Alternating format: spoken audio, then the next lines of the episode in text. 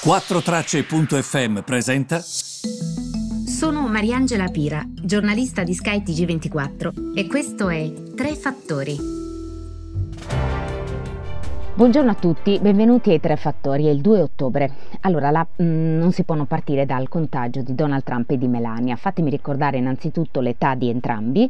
Donald Trump ha 74 anni, Melania ne ha 50. Sono risultati positivi a Covid-19. Il mercato non ha reagito bene, nel senso che mh, mm, abbiamo tutta una serie di questioni aperte e le vedremo piano piano nel corso di questo, um, di questo podcast che sto registrando. La prima riguarda proprio la positività e questo non è piaciuto al mercato, crea incertezza. E badate bene, iniziano a esserci molte domande. Vi faccio degli esempi. Um, quanto in questo momento eh, potranno essere rimandate eh, le campagne elettorali? Eh, Biden probabilmente la interromperà. Questo è un caso che potrebbe portare a rimandare le elezioni? E il mercato questo si sta chiedendo, eh?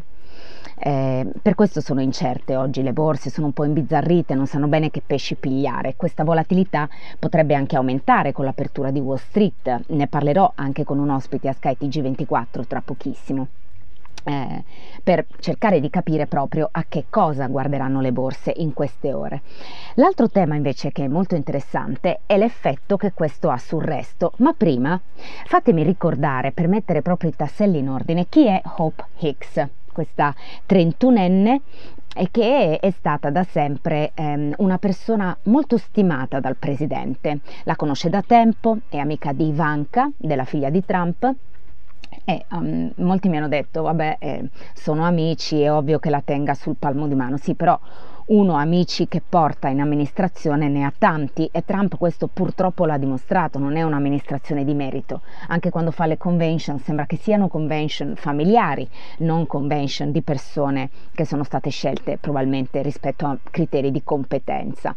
Però questa Hope Hicks, quando anche era direttore della comunicazione di Trump, comunque viene descritta come una molto sveglia, come una persona comunque che gli sa parlare, che sa essere ascoltata, che lui stima, lui l'ascolta, anche prima di decisioni importanti. Questo va detto, poi bisogna vedere se i consigli, da come vediamo che si comporta Trump, spesso non devono essere proprio dei consigli qualitativamente molto elevati.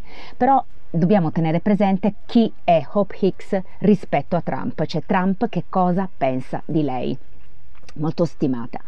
Mm, vi ricorderete che era direttore della comunicazione e allora che cosa è successo? Perché non ha più questo ruolo?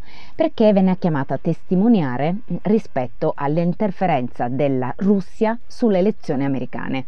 Lei testimoniò di fronte al Comitato dell'Intelligence al Congresso e durante questa testimonianza sembra che abbia detto un po' di bugie bianche però che sia stata molto utile e lunga eh, rispetto a chi in quel momento conduceva le indagini che era eh, Müller.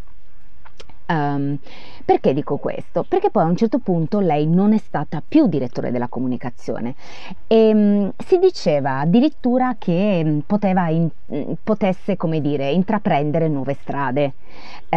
questa è stata perlomeno l'idea riportata da tutti. Di fatto però poi non è andata così, mm, nel senso lei è uscita dalla porta ed è rientrata dalla finestra. Probabilmente, questa è la chiave di lettura che alcuni quotidiani americani e forum propongono, lei è stata protetta dal presidente come dire, adesso sta testimoniando, c'è questa cosa dell'interferenza russa nelle elezioni, proteggiamola, ma poi facciamola rientrare. Di fatto le è stato anche ritagliato un ruolo come consigliere del presidente Trump. Um, questa è un po' la situazione per quanto concerne um, per quanto concerne il presidente americano e, re- e, il suo rapporto con Hope Hicks, che ha viaggiato con lui sull'Air Force One recentemente, che è stata con lui anche in Ohio e quindi era ovvio che loro due fossero positivi e contagiati, no? Questo il contesto. Ora, cosa vediamo? Vediamo un dollaro molto forte stamattina mentre vi registro il, il messaggio, le borse hanno appena aperto. E voi vi chiederete, ma perché è forte che questa notizia non è un bene comunque? È forte perché adesso sta scattando la fase della volatilità, la fase dell'incertezza del mercato. Dove andranno a parare queste borse? è una bella domanda.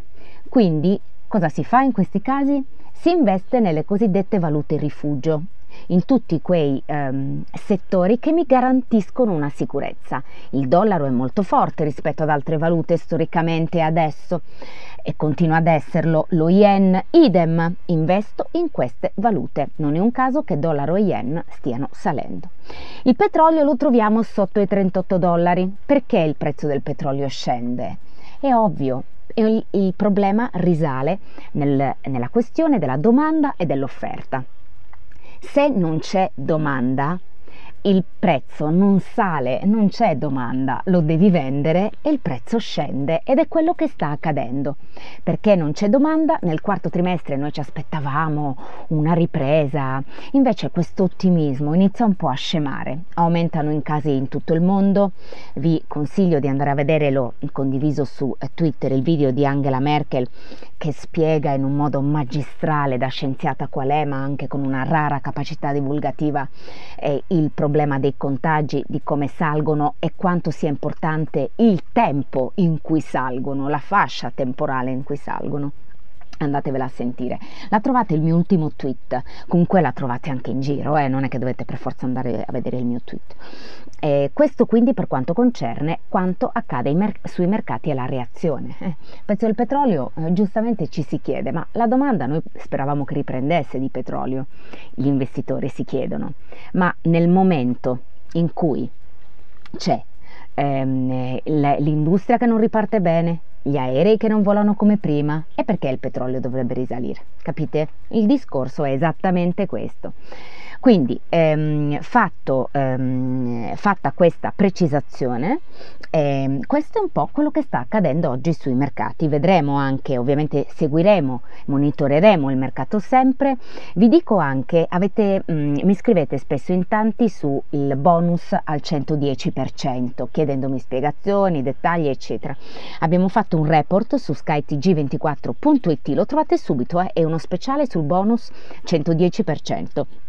Se volete informarvi vi invito a leggerlo. Vi ringrazio molto per avermi seguito, grazie anche per i messaggi di supporto, per um, le frasi sessuali e sessiste che mi sono state rivolte, grazie a chi ha avuto il tempo insomma di mandarmi una nota eh, di ringraziamento e, um, e una nota soprattutto di supporto. L'ho molto molto molto apprezzato. Io faccio questo mestiere con amore, con piacere e con tantissima curiosità. Quindi non mi aspetto il grazie, perché mm, già per me il grazie è poterlo fare questo mestiere. Però il fatto che mi arrivi e il fatto che mi arrivi la stima e il supporto non lo do affatto per scontato. Non penso che in pochi minino il valore dei tanti. Però è importante in questi casi anche averlo il supporto. Di questo vi ringrazio tanto. Grazie mille e alla prossima settimana.